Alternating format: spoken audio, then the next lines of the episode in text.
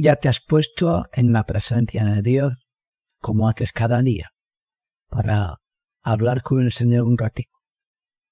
Y hoy quiero ayudarte a que hagas este rato de oración para que hables con el Señor y le preguntes que le hagas una pregunta, una pregunta fundamental que hay que hacerse en la vida. Señor, ¿para qué me has puesto aquí en el mundo? ¿Cuál es mi papel en el mundo? ¿Cuál es mi vocación? ¿Qué misión tienes pensada? ¿Qué, qué misión tienes para mí aquí en el mundo? Que eso es lo que llamamos la vocación. Entonces, en primer lugar, el Señor seguro que te dice, como a mí, como a todos, ¿no?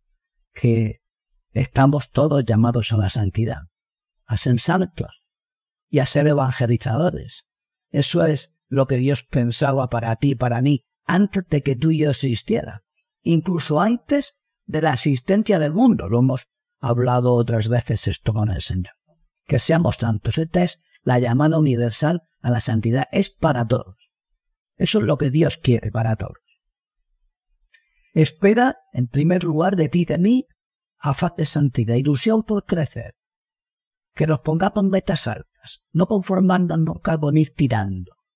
Poner empeño por apartar de nuestra vida lo que nos aparte de Dios. Por eso somos responsables eh, de nuestra santidad.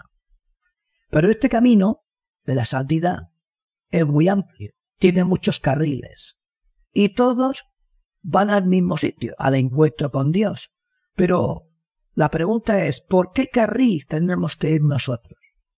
Algunos explican esto diciendo que la vida es como una gran obra de teatro y que cada uno de nosotros tenemos un papel en ella, en esa obra de teatro, y ese papel solo lo conoce Dios.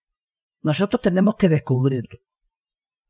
Pero claro, sabiendo que de, que desempeñemos ese papel depende nuestra felicidad. O sea, de que hagamos aquello para lo que Dios nos ha creado, evidentemente depende nuestra felicidad. Por eso se lo tenemos que pedir al Señor. Señor, enséñame tus caminos, dice el Salmo. Instruyeme en tus sendas. No estamos en el mundo por casualidad. Como decía un sacerdote, decía yo, ¿no? Que ni estamos en este mundo porque nos hayamos deslizado de un bolsillo de Dios y hayamos caído en el seno de nuestra madre. No. Todos estamos allí porque Dios lo ha querido. Y tenemos una misión que realizar, un papel que interpretar en esa gran obra de teatro que es la vida. Mira, a este respecto, el cargado de Opus Dei, don Fernando Cari, escribía un artículo que publicó el ABC y decía lo siguiente pensando en tantos jóvenes que desean secundar los planes de Dios, pidamos que reciban no sólo luz para ver su camino, sino también fuerza para querer unirse a la voluntad divina. Ojalá que jóvenes y adultos comprendamos que la santidad no sólo no es un obstáculo a los propios sueños, sino que es su culminación. Bueno, y entonces, ¿qué opciones tenemos en la vida? Podemos decir, bueno, señor, ¿y por qué caminos? ¿Cuáles son esos carriles? Eh, ¿O ¿qué, cuáles son esos papeles que hay en la gran obra de teatro? ¿Y cómo puedo yo descubrir cuál es el mío? Pues mira, podríamos resumir las posibilidades casi en dos.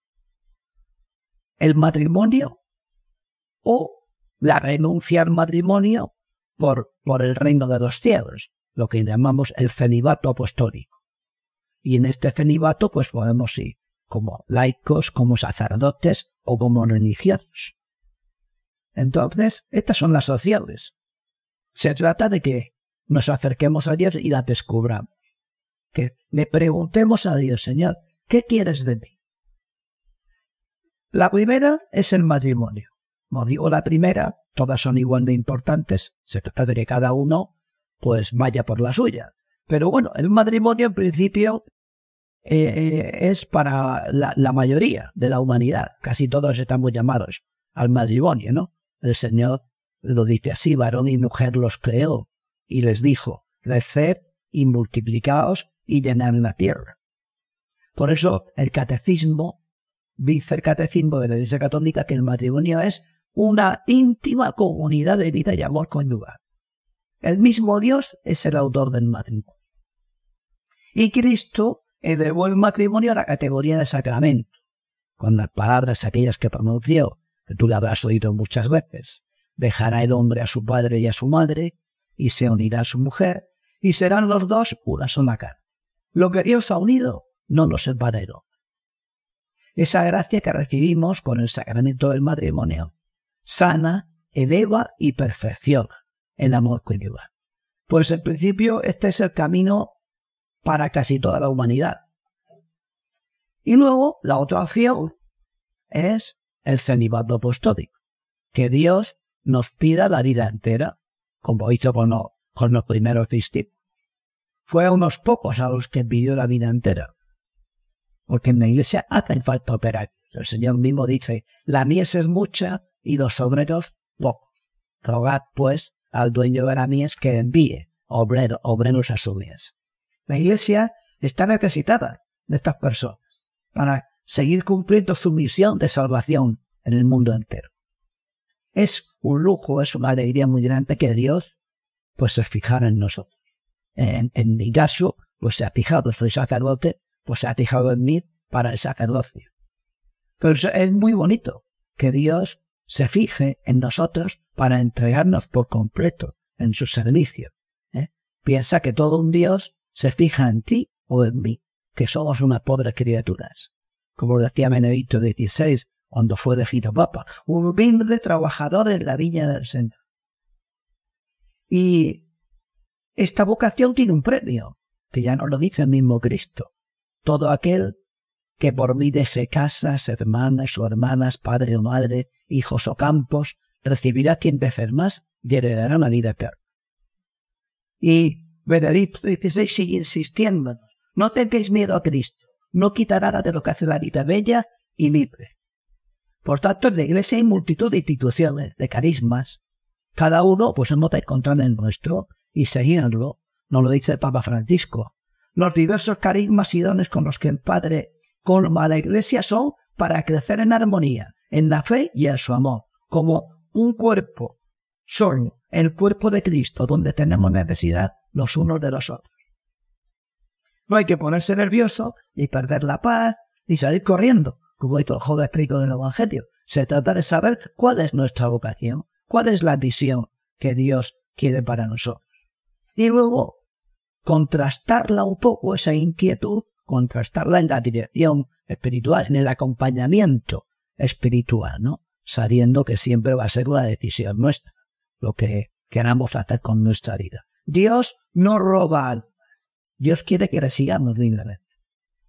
Cientos de jóvenes tomarán esta decisión cada año y se entregará a Dios pues en muchas de las instituciones en Iglesia Católica o, en el seminario o en una comunidad de vida contemplativa, pues los conocemos. Te podría yo nombrar a muchos, pero no te basta porque tú lo sabes, estás en el mundo y conoces a tanta gente que se ha entregado a Dios. Y luego, por supuesto, que también conoces a mucha gente que se está casando. Ahora mismo que te estoy hablando, diciéndote estas cosas, pues eh, en, en, julio yo hice, celebré tres bodas, ahora te metes aquí me tengo cuatro bodas. O sea que, bueno, que la gente pues va tomando sus decisiones en la vida. De lo que se trata es de que sepamos cuál es nuestro papel en esta gran obra de teatro que es la creación, que es la vida. Acércate a Dios y pregúntale. Nuestra Madre, la Virgen, recibió directamente de Dios, por boca de la carne San Gabriel, su vocación. Ojalá tú y yo podamos contestarle a Dios con sus mismas palabras. He aquí la esclava del Señor. Hágase en mí según tu palabra. Que así sea.